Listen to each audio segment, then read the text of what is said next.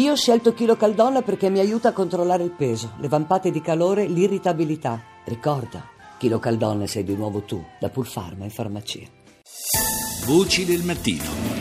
Alle 6.40 minuti e 18 secondi, ben trovati all'ascolto da Fabrizio Noli per la seconda parte di Voci del Mattino. Quello tra massoneria deviata e ndrangheta è un rapporto storico, forse oggi ancora più stringente. Dal 1970, con la nascita dell'organizzazione segreta Santa, è stata regolamentata la doppia affiliazione tra ndrangheta e massoneria deviata. Rita Pedizzi ne ha parlato con il procuratore di Catanzaro, Nicola Gratteri le nuove generazioni dell'andrangheta, in contrapposizione con i vecchi patriarchi dell'andrangheta, hanno chiesto un'apertura dell'andrangheta alla società, al potere, quindi potersi interfacciare con professionisti, con i quadri della pubblica amministrazione, con la classe dirigente. E quindi hanno creato la Santa, che è la prima dote della città maggiore, che consiste nella possibilità per ogni santista di avere la doppia affiliazione nell'andrangheta e nella massone deviata. E questo avviene ormai dal 70 ad oggi e oggi è più che mai attuale perché abbiamo un'andrangheta sempre più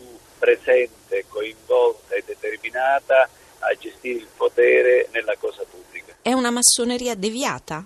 Sì, noi per correttezza e anche per tranquillità, così nessuno ci può denunciare, parliamo di storia deviata, cioè di logge massoniche che non fanno parte delle logge ufficiali iscritte ad esempio al Grand Oriente. Massoneria e ndrangheta insieme, in cosa interferiscono? È un mix micidiale, c'è un potere enorme, assoluto, perché eh, da un lato abbiamo l'intimidazione quando serve potere economico, perché con i milioni di euro guadagnati soprattutto nel traffico della cocaina, nell'importazione di quasi l'80% della cocaina che in Europa si hanno soldi in quantità. Con questi soldi, col mix di avere rapporti diretti e quindi partecipare a riunioni dove all'interno ci sono medici, ingegneri, avvocati, professionisti, qua della pubblica amministrazione, vuol dire questo gestire la cosa dire in alcune aree del territorio, come ad esempio in alcune parti estese della Calabria, controllare anche il respiro, controllare anche il battito cardiaco di un territorio. Cioè ogni cosa viene determinata, dettata nel quotidiano da questi centri di potere, da questo mix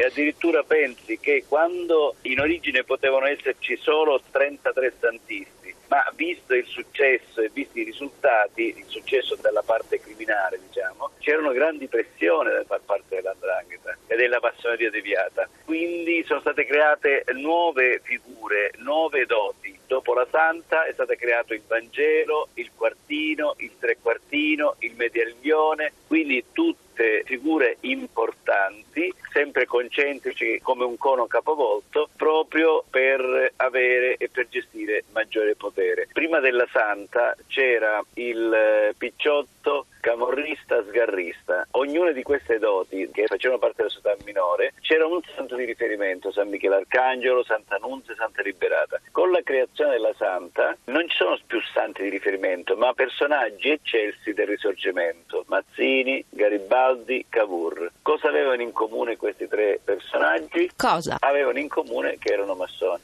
Ogni società segreta ha bisogno di figure mitiche per creare e amplificare la solennità, perché anche i riti sono importanti per affascinare, per attrarre i giovani o persone che ritengono comunque poi di avere un'utilità, di acquisire sicuramente maggiore potere, perché non è rapportato spesso ricchezza economica col potere reale, cioè molte volte ci sono degli indraghetisti che all'interno hanno delle doti molto alte però sono dei morti di fame quasi, mentre gente che ha dote basse è molto ricca perché pensa più al business che non al potere all'interno dell'andrangheta. Mentre la ricchezza dell'andrangheta è nelle mani del 5-6% degli tutti gli altri sono morti di fame, sono gli utili idioti portatori di acqua al pozzo del capo locale. Come si batte la massomafia? Non è che c'è una ricetta specifica per ogni tipologia di fenomeno, però vorrei dire che c'è una ricetta